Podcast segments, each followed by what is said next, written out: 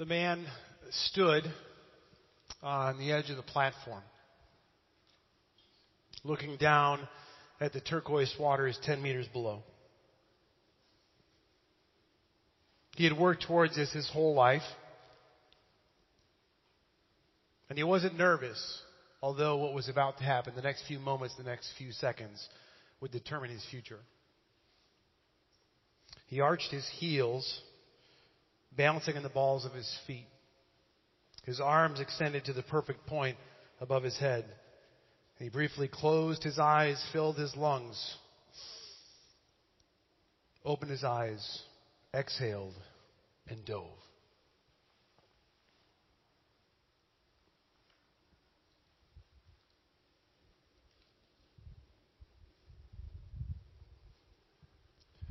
And we want to know what happens next, right? There is something in us that doesn't like not knowing what happens next. There's something in us that doesn't like unresolved tension. Just about a week ago, my wife Stephanie went in for what is now a very regular mammogram. And in the years past, she would always experience a tension, an unresolved tension between the time she had her mammogram and the time the results came back. Every woman in this room has experienced that if you've been through a mammogram. And you wait for those results to come back. But since 3 years ago when Stephanie went through breast cancer, I guess one bonus of that is that she gets pretty much instant feedback on those mammograms. They expedite the results and give her the feedback. But because it had been 3 years since she had her last mammogram, she had gotten thrown back into what is called the regular routine category. And so it was going to be a week again before she would hear what her results were. You know, a week is a really long time for someone who has been through 2 surgeries, chemotherapy and radiation, to hear whether or not the insidious cancer cells were there or not, if they'd returned or not. In fact, it was too long for her, and so she called. And she said, can I please not have to wait a week for this? And they were gracious. And so they said, we'll get back to you, and they called her back very quickly, then with the results. See, there's something in us that doesn't like unresolved tension, right? You're wondering, what were the results? Well, it's not about her. So this is about unresolved tension. She's fine. This is unresolved tension, okay? This is about unresolved tension. The reality is in our lives, here's the thing, is that things are not always resolved, right? We can't just take everything that happens and just put it in our filing cabinet and close it and lock it up in the basement. We can't just put a little bow on it and set it aside and say, oh, that's nice and done. We can't always just say, and they lived happily ever after, and close the book. The reality is that there is unresolved tension in our lives. This happens. Especially today with the proximity and the connectedness with which we have with one another, this is heightened now. I mean, if you text somebody and they don't text you back right away, you start to twitch, okay? Because you're like, something's going wrong. You start to project a scenario. Maybe they're upset with you. Maybe something happened. We're so connected, we want to have instant feedback. We can't have anything unresolved in our lives and our relationships. And here's the case I'd like to make this morning. The same is true with us when it comes to God.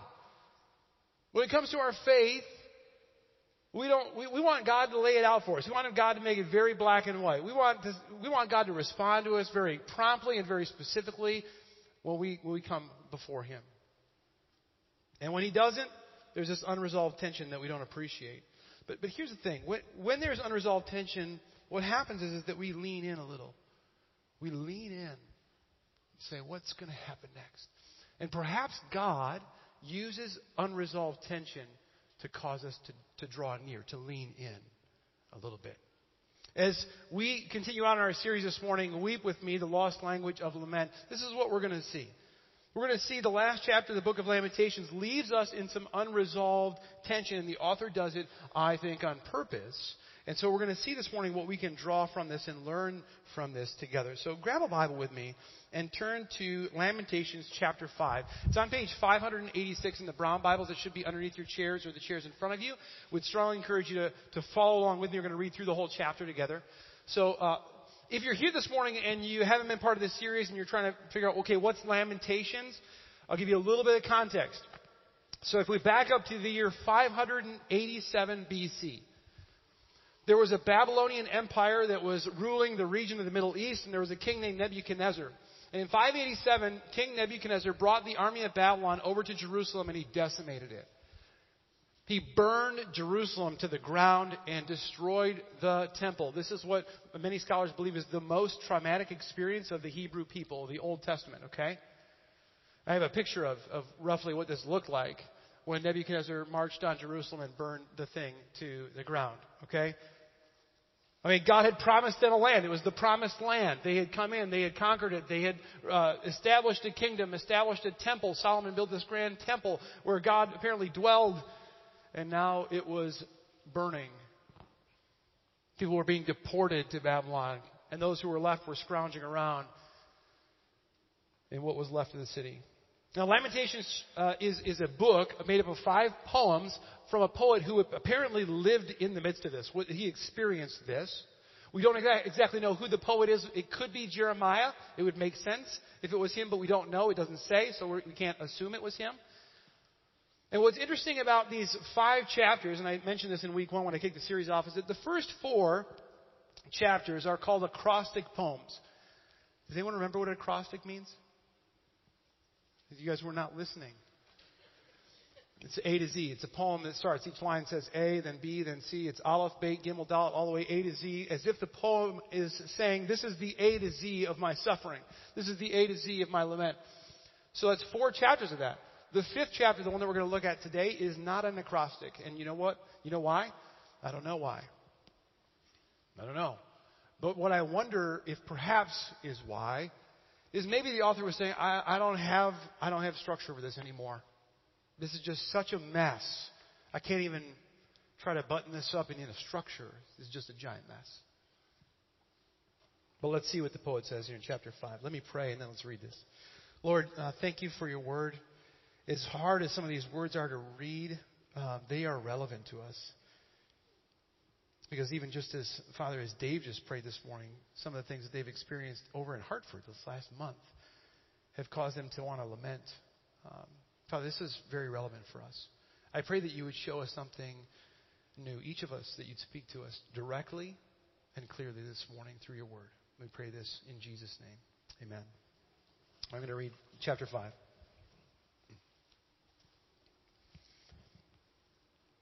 Remember, O Lord, what has happened to us. Look and see our disgrace. Our inheritance has been turned over to aliens. Okay, that's not aliens like you're thinking. That's foreigners. Our homes to foreigners. We have become orphans and fatherless. Our mothers like widows. We must buy the water we drink. Our wood can be had only at a price. Those who pursue us are at our heels. We are wearied and find no rest. We submitted to Egypt and Assyria to get enough bread. Our fathers sinned and are no more. We bear their punishment. Slaves rule over us. There's none to free us from their hands. We get our bread at the risk of our lives because of the sword in the desert. Our skin's as hot as an oven, feverish from hunger. Women have been ravished in Zion and virgins in the town of Judah. Princes have been hung up by their hands. Elders are shown no respect. Young men toil at the millstones. Boys stagger under loads of wood. The elders are gone from the city gate. The young men have stopped their music. Joy is gone from our hearts. Our dancing has turned to mourning. The crown has fallen from our head. Woe to us, for we have sinned.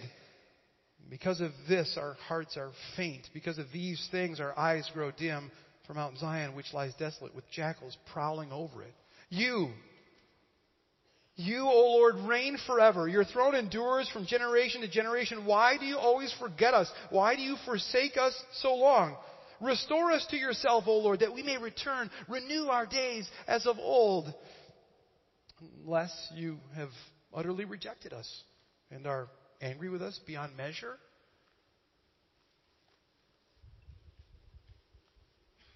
This is God's word. And that's the end of the book. Unless you have utterly rejected us and are angry at us beyond measure. Do you see the tension? It's like it's unresolved. It's like there's a trail off. I just want you to think about this. Think about what if you look at verses 21 and 22 again. What if the author would have just swapped them? This is what it would have looked like. This next slide. Why do you always forget us? Why do you forsake us so long? Unless you've utterly rejected us and are so angry with us beyond measure. Restore us to yourself, O Lord, that we may return. Renew our days as of old. Do you see the difference? See how this could have ended differently? But the author, for some reason, was very intentional. This is a poem. And is writing and leaves us hanging with the trail off. Unless you've rejected us utterly and are angry with us beyond measure. Unresolved tension. We're left with unresolved tension. Why? Because sometimes there's unresolved tension. That's why.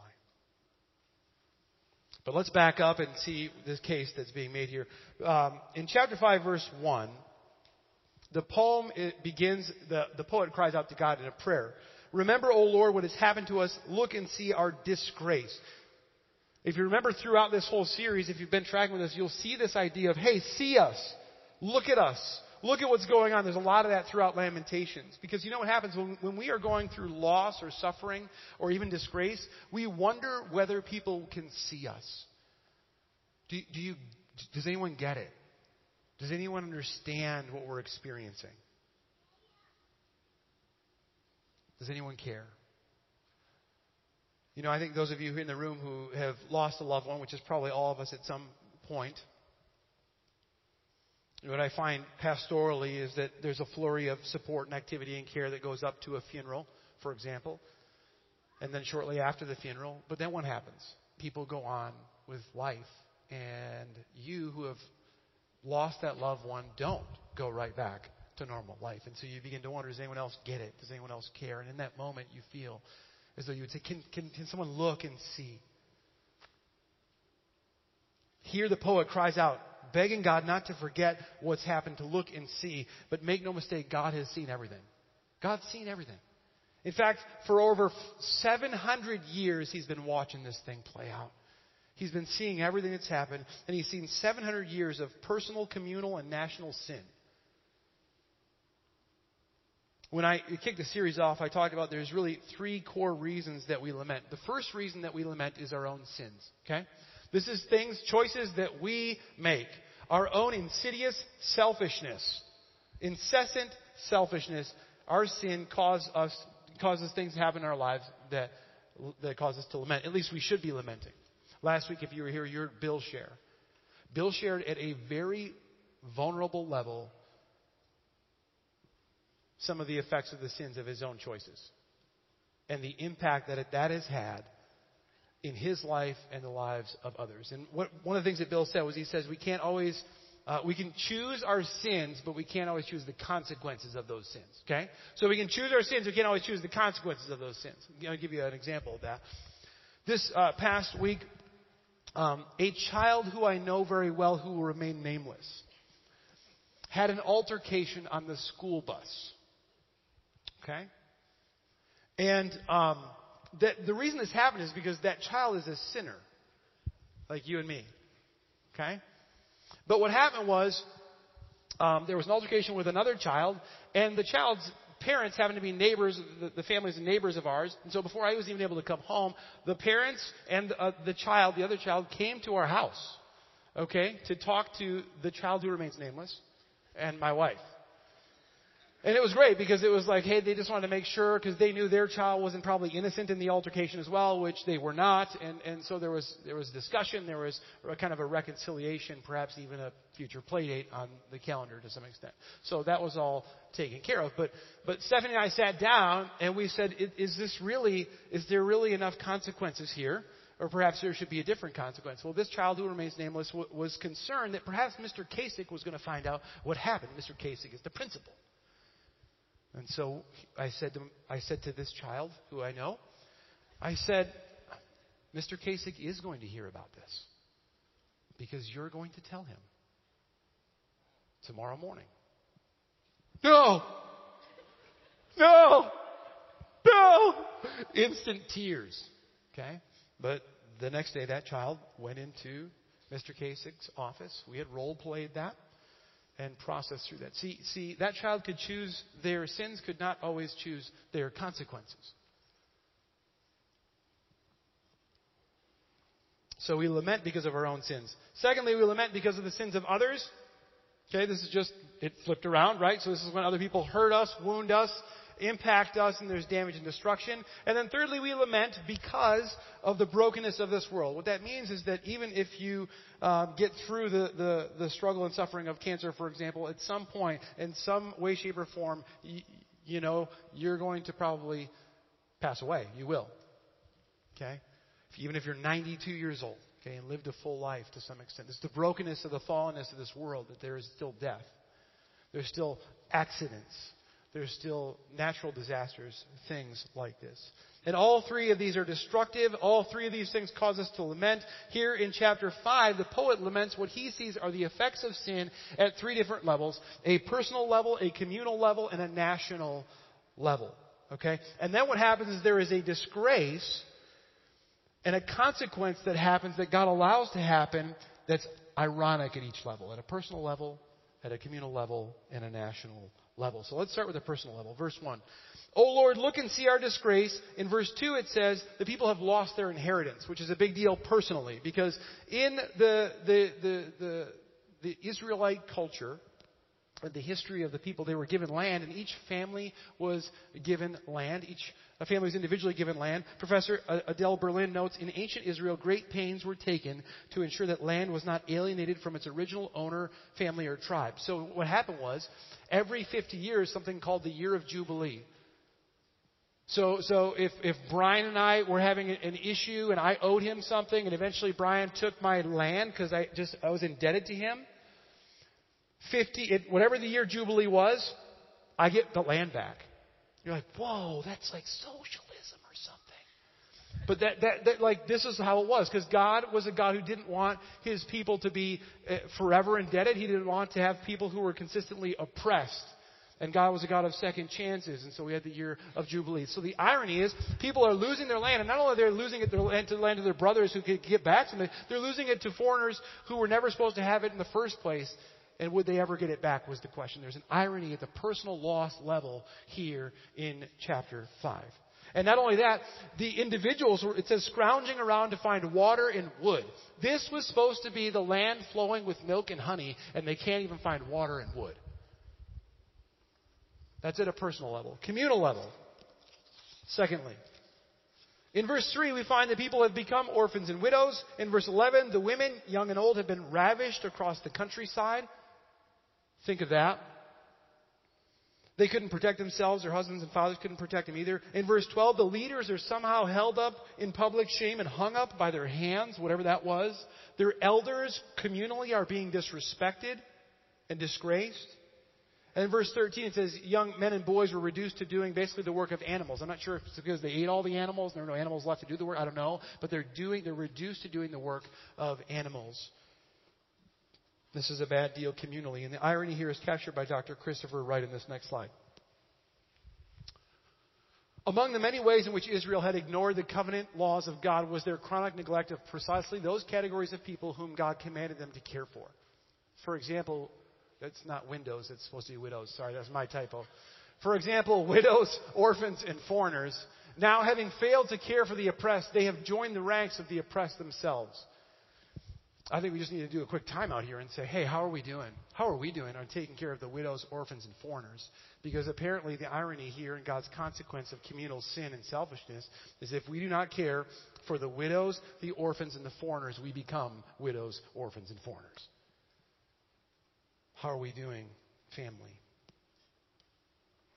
So there's consequences at a personal level. There's consequences at a communal level. And there's consequences now at a national level in this text as well. In verse 8, we see that it says slaves ruled over the country. And the irony in that is that they were once slaves. They were free, brought out, and ruled over the land. And now they're being ruled over. And not only just ruled over, but ruled over by slaves, the puppet Babylonian authorities. And then in verse 18, it says, Mount Zion, the city, the temple, the people, the center of the national life and worship is destroyed. These are the consequences of sin at all these levels. Now, to be clear, just want to make sure you're clear, the poet here is not blaming God for this. The poet is not blaming God. He's saying, God, look. Now, who the poet does try to blame is his dad. He throws his dad and everyone else's dad under the bus.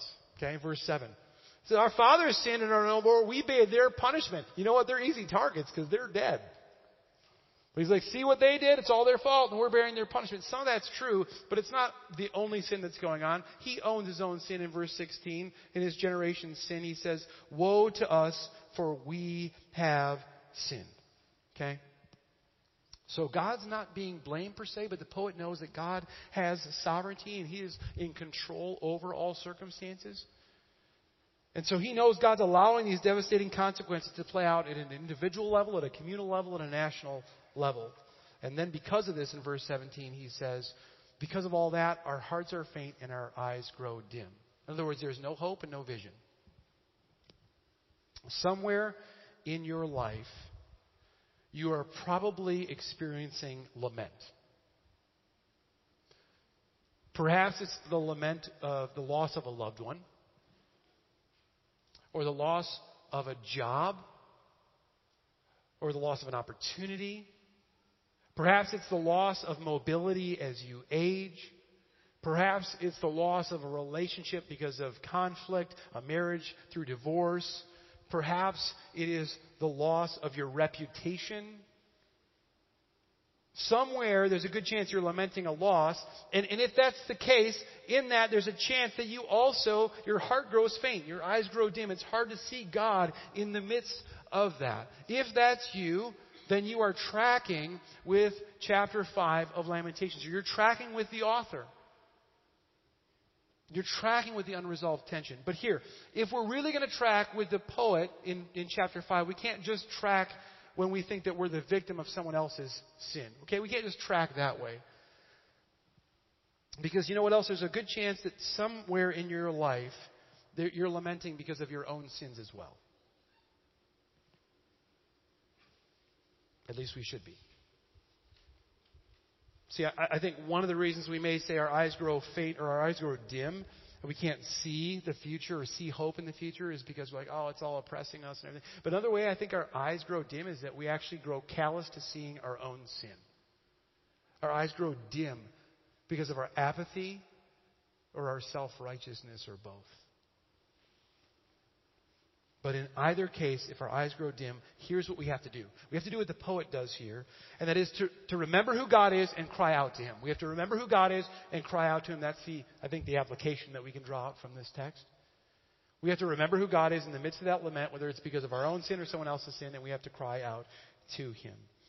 If we're ever going to see these things redeemed, we have to bring them before him. And the poet seems to do that. He comes back in verse 19. He says, you, O Lord, reign forever. Remember, the temple is trashed and destroyed. You, but he still says, you, O Lord, reign forever. In other words, just because the temple is destroyed doesn't mean that God is destroyed. Just because the temple is gone doesn't mean God is gone. Just because God has forsaken his people in this time doesn't mean that he will forever forsake them. And so he cries out for restoration because I believe the poet believes that there is still redemption possible in the midst of this situation. That ultimately things will not stay unresolved, but they will be redeemed. They will be redeemed. Now, a month ago, when we kicked the series off, I brought a sister of Christ up front who had just recently experienced some trauma as a mom. And we had her share, I think, what broke probably all of our hearts who were here to hear it, right? Okay? But then when she and I were processing through this, what we wanted to do is we literally were going to leave it there for a month. We didn't resolve that. We didn't say, oh, here's the rest of the story, because we wanted to sit in that time of lament for a month. Okay? But there is more to the story. There is. And God can redeem situations like this. And so I want to invite her back up to have her share some of the rest of the story. Can we give her a warm family welcome?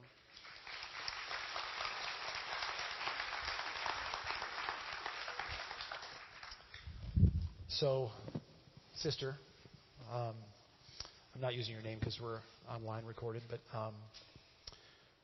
for those of us here this morning who maybe weren't here a month ago when we shared together, could you catch us up to speed, maybe give us an update of where we were a month ago? Yes, so last time I had shared that I found my identity in being a mom.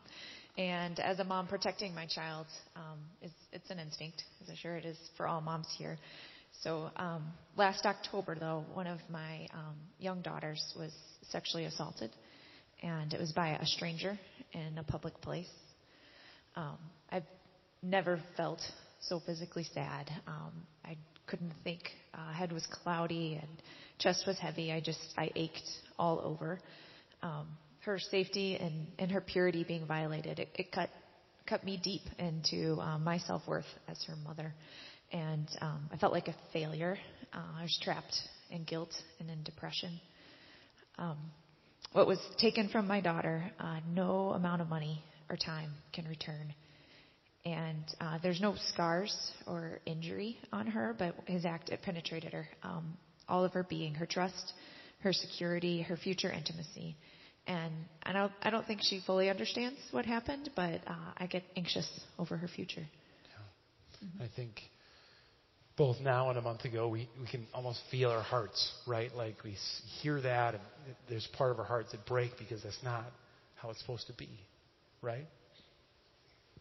So, but those who have known about some of this and have been kind of aware of what's going on and trying to walk a little bit with you through this have known that it doesn't necessarily get tied up in a bow and put away, but there is some redemption that you, in the midst of this, your eyes never grew so dim that you couldn't see that God could redeem some of this trauma and tragedy, right? Yeah. We do serve an awesome God, and He has drawn me closer to Him through every step of it.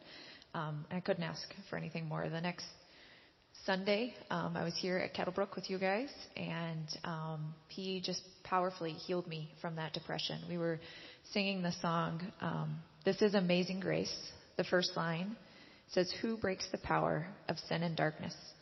And that's where I had found myself, was in darkness and hurt by sin.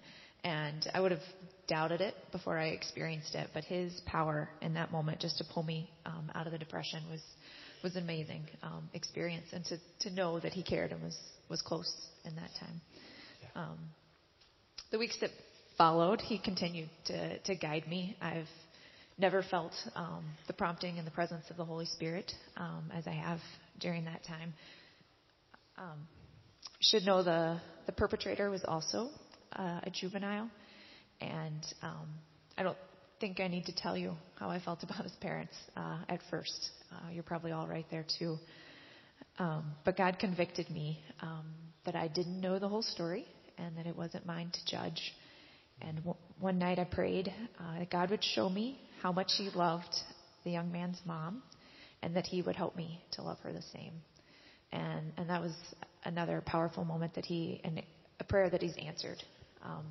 My feelings towards her, it changed from disgust to compassion and then into love. And that was just one of many prayers that He's answered. There's been many. But even at that point, there was one night I found myself just crying again over paperwork that I had to do for court and things. And I thought I'd move past that point. But I was blaming God. I'd seen Him move. I'd seen Him answer prayers. And then it just stopped. And it made me angry that He had left. He reminded me that He hadn't, that I had not obeyed. And I was the one who'd walked away. He'd grown a love for me, for this other mom, and I'd just done nothing with it. So I started to look for ways to encourage her. I wasn't sure what was legal. We were in the middle of a criminal court case. I didn't know what was wise to say or to do. I didn't know what she thought of me, or if anything I could say would be encouraging. Some of the people I talked to about it, they said that I should wait, should talk later. After the court case would be a good time to wait for, or wait for her to speak first. But I'd heard clearly from God that I could not wait. And he laid a prayer for her on my heart. I knew that's what I should share. It was only 2 sentences that I emailed it to her. I said, I pray for you every day. May God wrap you in his love and peace today. Wow. Wow. So you reached out then and you communicated this, that you were praying this to the mother of the one who did this to your daughter. Yes. You did that. Yeah. Okay. Yeah, God said I had to. That seems crazy, right? Yeah, he asks for crazy things. So how did that go? It went great. She did respond. It was very heartfelt and compassionate, more than I expected. She had been praying for us too, and a paraphrase of her prayer, she'd been praying that we would have peace, healing, and protection, as well as know God's presence and guidance through our pain. And much of what I'm sharing with you today is actually an answer to that prayer she had for us. I thought I would leave her alone after that, but God prompted me to reach out to her again. And that time her response, it was more painful to read, and her words, again, were kind, but it was going back to the hurt. I felt like I had moved past it. But opening that door back up was painful, just to go back to the situation and the hurt that was there. But even in that moment, God revealed to me that he was showing me a window of how he feels towards us. I asked him to show me how he loved her, and he was doing that in a powerful way. And he'd said that that's how he loves me too. And that even though he knows I will hurt him again, that he loves each of us. It's the same. And it wasn't just once at the cross that my sin was painful for him, but it's every day and every time, and he stays there. And it's a reckless love, and that was just a powerful experience, just in that moment for him to show that to me in such a real way. These initial emails actually led to us meeting, and we've spent time in prayer together and talking. There was a peace from God's presence when we were together. We talked for hours the first time, and we both saw a common enemy in the situation. We saw that it was sin, not one another. Mm-hmm. And we've continued to talk over the past few months. I've heard much more of his story. When she adopted him through foster care, and he had been a victim of horrific abuse, a witness as well. So not an excuse for him, but a reason that he also needs healing and prayer through this. And, it's been, our relationship's been led by the Holy Spirit, and it's been a blessing, and it's been healing for both of us. Oh, amen. One of the things that when we were talking to you is that really was another testimony to who God is in your life, sister, was what you said to him in court. Can you share with us what you shared? Yeah, so this was said during a statement that I gave to the judge. And I said to, addressing him, I said, I trust that God can bring complete healing to him. I pray that he's not defined by the titles felon or sex offender. I want him to know that he's a child of God, created in his image, loved, and worthy of love. And I pray that God reveals himself to him as he has to me through this. How can you say that response? How can you give that response? Because it's true. Because God is sovereign and he's faithful, and he's used this tragedy to draw me deeper to him. And I've seen his power and his presence. And he is our soul comforter. And in spite of what happened, you read in verse 19, God still reigns forever, and that his throne endures from generation to generation. And God has just comforted me that my daughter is that next generation. And as he's been faithful to me, I trust that he will be faithful to her as well, and that he will use this in her future to draw her closer to him in some way. And the boy, the perpetrator, he's the next generation.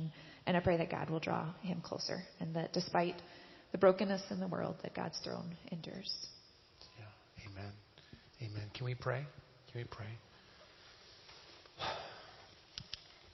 Lord, in the midst of the lament, you do see. Look and see, and you do.